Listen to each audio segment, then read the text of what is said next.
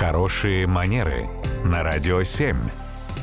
Татьяна, доброе утро. Доброе утро. Доброе утро, Татьяна. Вопрос от слушательницы Марии.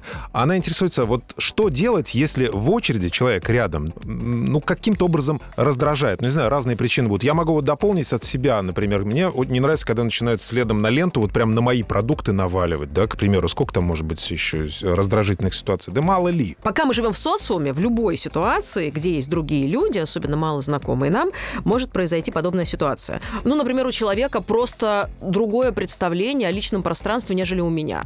И тогда есть смысл, во-первых, успокоиться самому, потому что от того, что я себя накручиваю, сама становлюсь агрессивной и поворачиваюсь к нему в гневе со словами «мужчина, да что вы себе позволяете, да отойдите ж наконец в сторону», ну и так далее. Я просто провоцирую конфликт. Что можно сделать? Во-первых, поймать себя на том, что я сейчас становлюсь нервным, а потом проанализировать. Это просто меня бесит?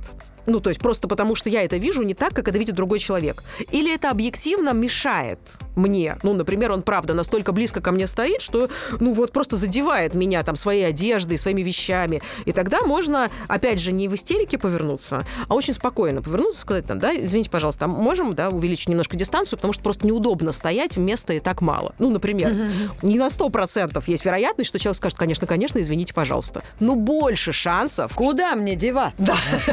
Всегда, всегда есть такая вероятность. Так это ты этот человек, да? Но смотрите, тогда это же уже не наша зона ответственности. Это же он нервный. Я-то со своей стороны не провоцирую конфликты, стараюсь держать и себя в руках, ну и ситуацию в целом. Поэтому оставаться самому спокойным и вежливым по отношению к другим, мне кажется, это всегда ну, такой залог, по крайней мере, э, надежды на то, что все разрешится самым благополучным образом. Спасибо, Татьяна. Спасибо. Радио 7.